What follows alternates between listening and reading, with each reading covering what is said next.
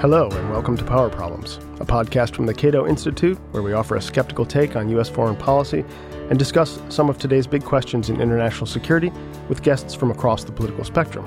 I'm Trevor Thrall, a senior fellow here at Cato. And I'm Sahar Khan, a visiting research fellow at Cato. The hot summer days are here, and that means it's time to hit the beach. But since you're listening to this podcast, we know you're the kind of person who makes sure the book bag is full before you go looking for towels and sunblock. And being that kind of person, you know there's nothing worse than being stuck on the beach with a bad book. But fear not, we have you covered. Today, Jim Goldgeier, professor of international relations and former dean of the School of International Service at American University and a visiting senior fellow at the Council on Foreign Relations, joins us to help you stuff your book bag with the books you should be reading. Jim, welcome to the show. Great to be here. Okay, before we jump into the beach reading, though, Jim, we need to ask you our surprise question of the day, and that is, tell us about the book, the person, the course in college, the experience that led you to a career in foreign affairs. So this is an easy one for me. Freshman year, I went off to college to be pre-med. I was thinking I was going to be a doctor. And in the fall of my freshman year, I was looking for another course. And somebody said to me, oh, you should take this course by this guy, David Kaiser. This was at Harvard way back when. Diplomatic history, European diplomatic history from 1740 to 1870. And I was just enthralled by this guy. He used to walk back and forth across the front of the room and talk about all these crazy characters, Maria Theresa and Frederick the Great, and all the way up to Bismarck. And I just decided, oh my gosh, this is what I want to do. And I told my parents, hey, guess what? I think I'm not going to do pre-med. I'm thinking of majoring in history. My mom was a high school history teacher. She's just like, well, I wanted you to take more history, but I didn't want you to major in it. And then it was Harvard, so this guy didn't get tenure. And I was so angry at the history department. And that's how I ended up being a government major, because I thought, well, what's close to history? I don't have to do their major because I'm so angry. And anyway, the best thing is several years ago, somebody had sent me an email that he was on and said, hey, isn't this the guy that you're always talking about, Change Your Life? And so I had his email. So I sent him an email and I said, hey, I just want to let you know you changed my life. And, if you're ever in DC, I would love to take you out to dinner. And he sent me a long email back about all the trials and tribulations that he had in that period. And then last summer, he sent me an email. He's doing some kind of book putting together about just sort of his experience as a teacher, and wanted testimonials from students from different parts of his career. And he said, actually, you're the only person I've been in touch with from that particular part of my career, so can you write something? And I was like, oh my gosh, I would love to, So at least I was able to give back a little bit. But definitely a life-changing experience. History's loss is government's gain. That's a great story. That's actually not too far off from my own story. I similarly fell under the spell of a great storyteller in college and then dumped all my previous thoughts. So I love it. I love it. Fantastic. All right, let's get right to it then. Now, as we put this podcast together, we acknowledge to ourselves that putting together a summer reading list isn't exactly a novel concept. And I often, although I always read them, I find a lot of summer reading lists a little bit dry and uninspired. Long lists of books just give me flashbacks to grad school, So we're going to update, I think, the concept a little bit. I've asked Jim and Sahar to provide me with book choices in 5 different categories.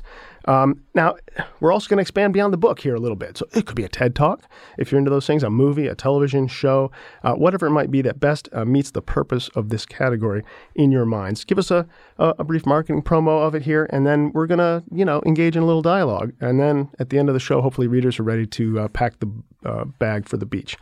All right, so category 1, book you most wish Trump would read that everyone else should probably read too. Jim, what's it going to be? So I'm focused here on what Trump should read, and I'm actually going to give you a book that I don't even know if you can get it anymore. I read it as a kid, and I'm from Baltimore, so I'm going with the late Orioles manager Earl Weaver's book, Winning.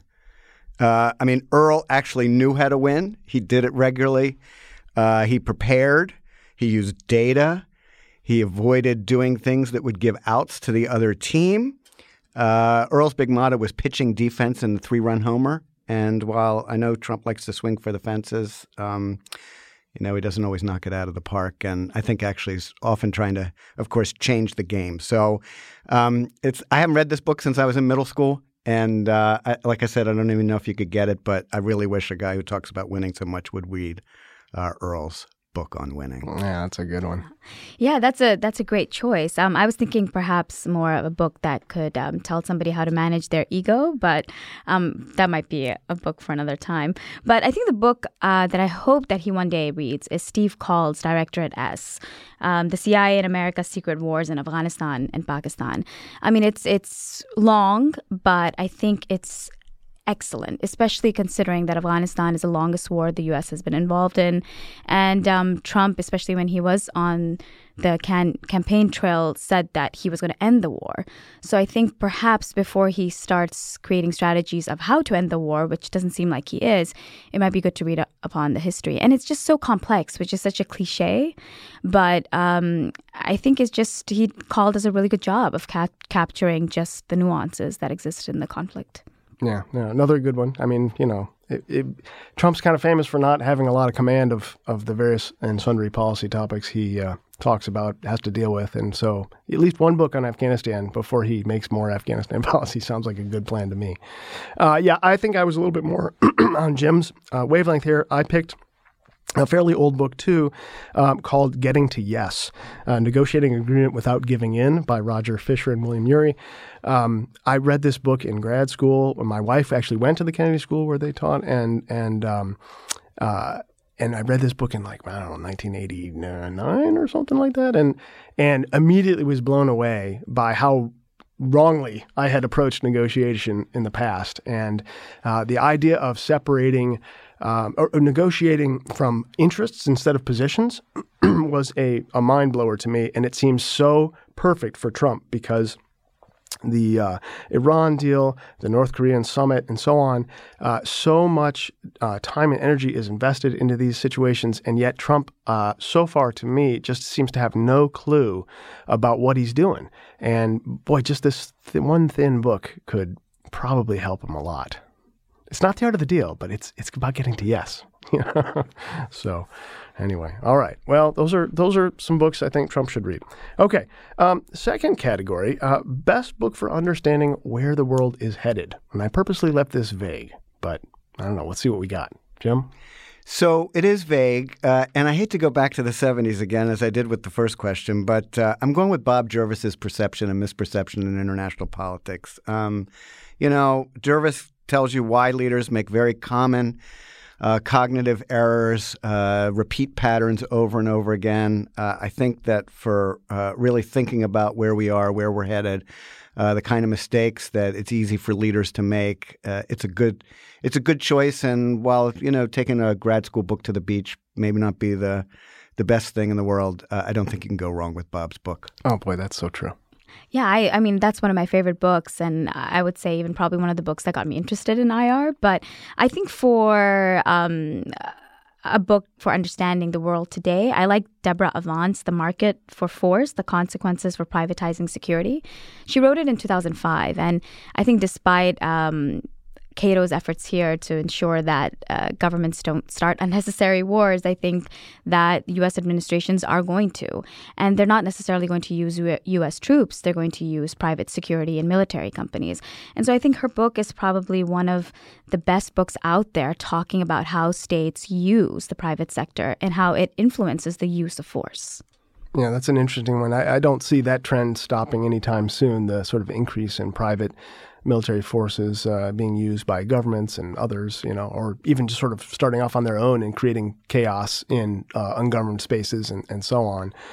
It's funny you mentioned Jervis, Jim, because I just assigned that book for a course on foundations and security studies this past semester. And I have to say that I still love this book, but boy, is that a long book for the beach. Yes, it is. It's a very, maybe the article, maybe we could suggest at least they take the article version to the beach. But that's a timeless, I think, classic that you can never stop learning from. I had trouble on this one because having purposely made the category vague, I kept wondering which sort of part of that question is the one that's most pressing to me. I thought about sort of the rise of populism stuff. And I thought about, you know, How Democracies Die. It's a great book about sort of backsliding in democracies, which seems relevant to today.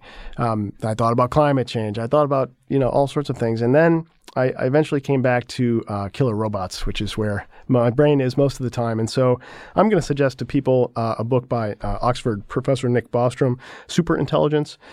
It's a deep read on artificial intelligence and what happens, what might happen when, you know, we finally invent computers that are just flat out smarter than we are, and what we need to do if we are capable of doing that. What do we need to do now to make sure they don't put an end to us?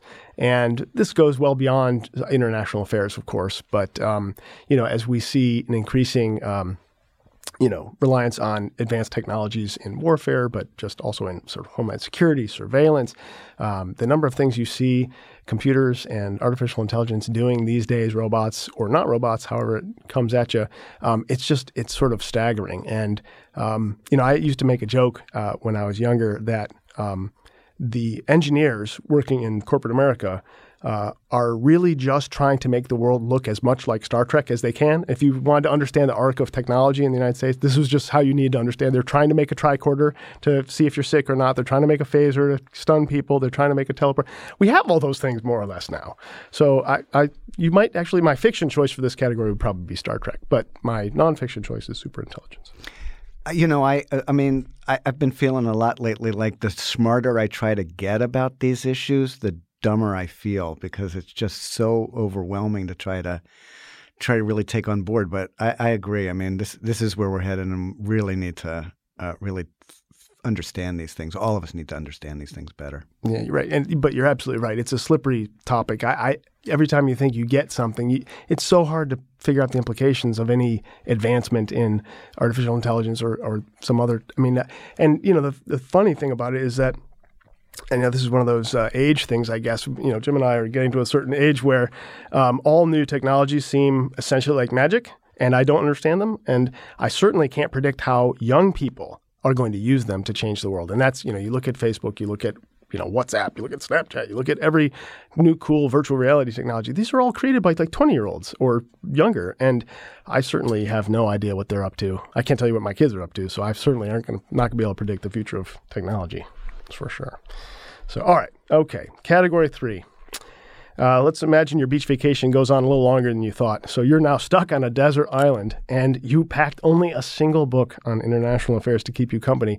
Which one is it going to be? So I'm going to cheat a little bit because it's not exactly an international affairs book. And it is a novel, but it's a book it's actually the book I've assigned more than any other book over the course of my career. And I assign it especially to undergraduates because I feel like it really gives you deep insights into the human condition. And that's Arthur Kessler's novel, Darkness at Noon, which is based on the Stalin purges, tells the story of Rubashov, who gets caught up in the maelstrom, and, you know, this sort of idealistic party leader who gets ground down slowly but surely by the oppressive state machine that's developing. And, you know, when you're on a desert island, I don't know if you want a book that makes you feel despair. It's not going to be like Gilligan if you're stuck with Darkness at Noon, but maybe you'll start to identify with the main character. So it could be very symbiotic. That's great. I was thinking, you know, if I'm stuck on a desert island, I'll have a lot of time to think about states and how they create national interests, provided I would still be interested in that. Or perhaps I'll be more interested in thinking about when the ship can come and save me from this desert island. But I was thinking along the lines of Hans Morgenthau's Politics Among Nations, The Struggle for Power and Peace. It's a classic realism book, and I think it's still extremely relevant today. And it provides a foundation for sort of IR literature, international affairs discussions. And I think on a desert island, I'll be thinking a lot about why states do what they do and how they create their interests. Because that's what people like us do. They find themselves stranded on a desert island, and instead of looking for ways to get off, we start pondering the deep, hey, finally, I have time to really think about what Morgenthau was saying. And I laugh only because I'm about one book away on the shelf from you, Sahar. I chose Ken Waltz, Man, the State, and War. Because similarly to Morgenthau, books written back then, and by back then I mean, before, let's say, the 70s, when social sciences took the scientistic sort of turn and we all had to sound like scientists when we wrote, Waltz's book is literary. It is. I mean, the number of names of other great philosophers and historians and scholars he drops, effectively is staggering. And every time I read this book, and again, I do assign it for my foundations course, and so I've had to go back at this book many times. And I guess that's how I know I won't get too tired of it, because every time I read it, I find a passage where I'm like, wow, that's deep, and I hadn't really ever thought of that before. I think that's funny, Sahar, that, Morgenthau's my other one. I was thinking about that one too. But yeah, Ken, what a great writer. And, I went to grad school at Berkeley when he and Ernie Haas were on the faculty. And the saying in the grad school cohort was always, read Waltz, take Haas, because Ken was such a great writer and Ernie was such a great teacher. And I'll just leave it at that. All right. Category 4, slightly different direction. Your best book suggestion on a topic that doesn't get enough attention. It came down to 2 for me, and one Sahar has already mentioned, which was Debbie Avant's book on private security forces, which I just, really something that people really need to take on board. So the other one is... actually also by a former GW colleague of mine, Elizabeth Saunders' book, Leaders at War, because especially coming off the heels of Trevor's discussion of Ken Waltz, so much of the field of international affairs has been focused on the role of structure and the way states act within the international system. And, we are now starting to pay more attention to leaders. But I think, Elizabeth was really there early on, really looking at how you have to understand the beliefs that leaders develop before they come into office, sort of what they learn as they go forward through their careers, and how their ideas about the different aspects of the world really shape their thinking, and that's what they come into office with. And she does a great book on Eisenhower, Kennedy, and Johnson. And I think if you really want to understand how leaders think and why they matter, Leaders at War is a fantastic read. Oh, that's great. The book I have in mind is that definitely does not get enough attention. It should. It's by Brent Steele, and it's called Ontological Security in International Relations, Self-Identity and the IR State. And this is also a little self-serving on my part because I wrote my dissertation on ontological security. But, it was a concept that really changed the way I thought about how states function. And I think one of the strengths of his book is to show that, states just don't engage in certain actions because of institutional constraints or because of certain agency. It's how they want the world to perceive them and how they perceive the world. And this was something which on an individual level we think about, but we don't really think about, especially within IR, at the state level. And so for me, it was a really interesting idea of how we can disaggregate the state when we think about social actions.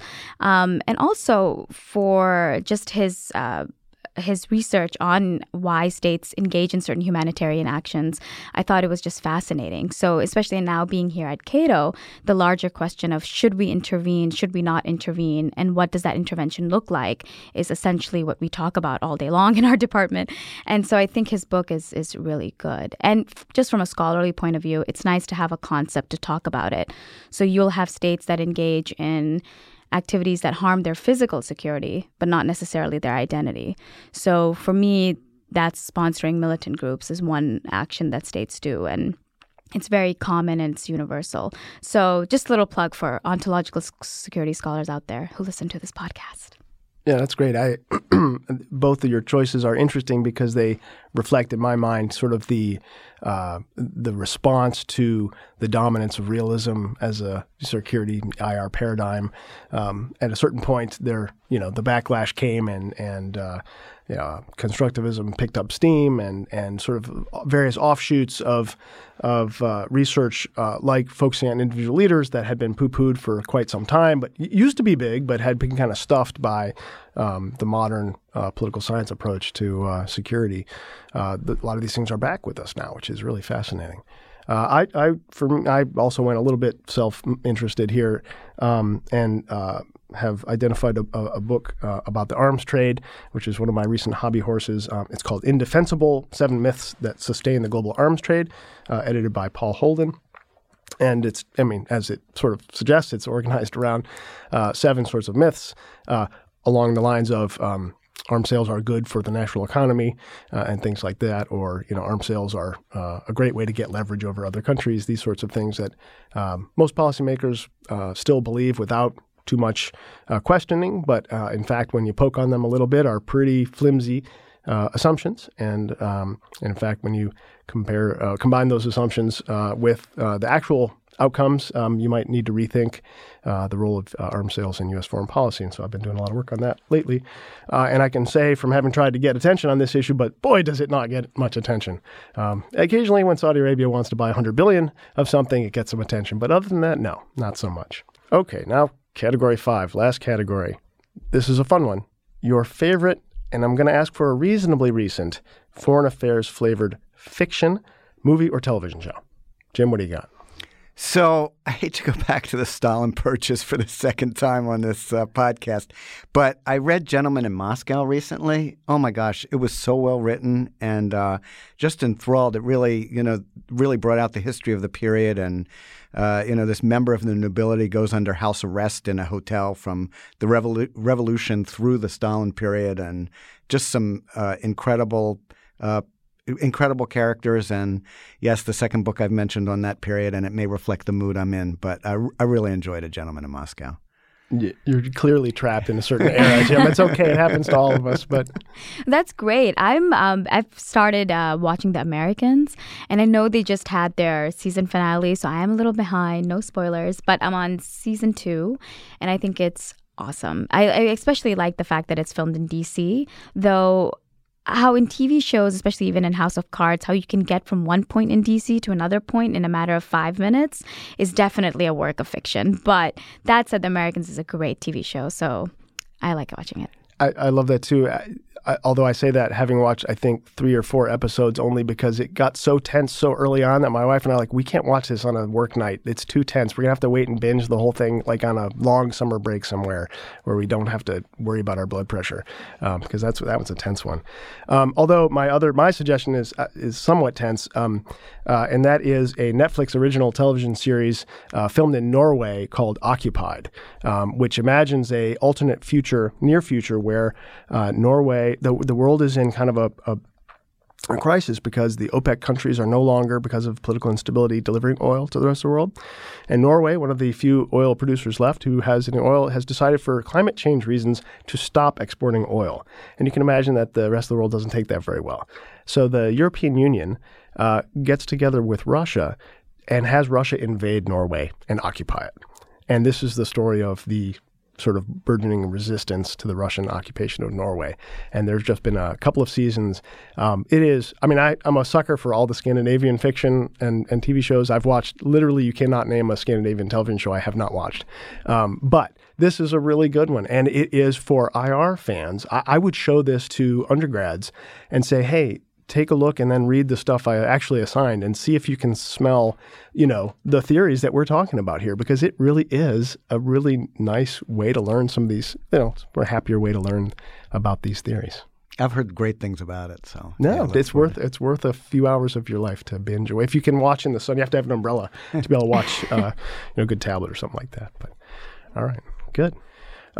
Okay, so. I'm going to slide in a question that's not on your sheets, guys, so be ready. Before I ask you what you're actually going to read on the beach, I wanted to get some, what are you reading these days generally? Like, what's actually on your desk, like, right now? Jim, what you reading? So yesterday I started Ben Rhodes' new book on his years with Obama. And I have to say, I'm not sure how long I'm gonna last with it, but I'm giving it a try. Yeah.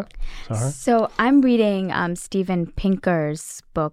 I think it's called The Art of Rhetoric, but it's basically about writing and effective writing. So this is my attempt at getting better at op-eds. I'm still new at this, and I've been trying to convert my dissertation into a book manuscript, which is basically meaning that you write another dissertation in a way.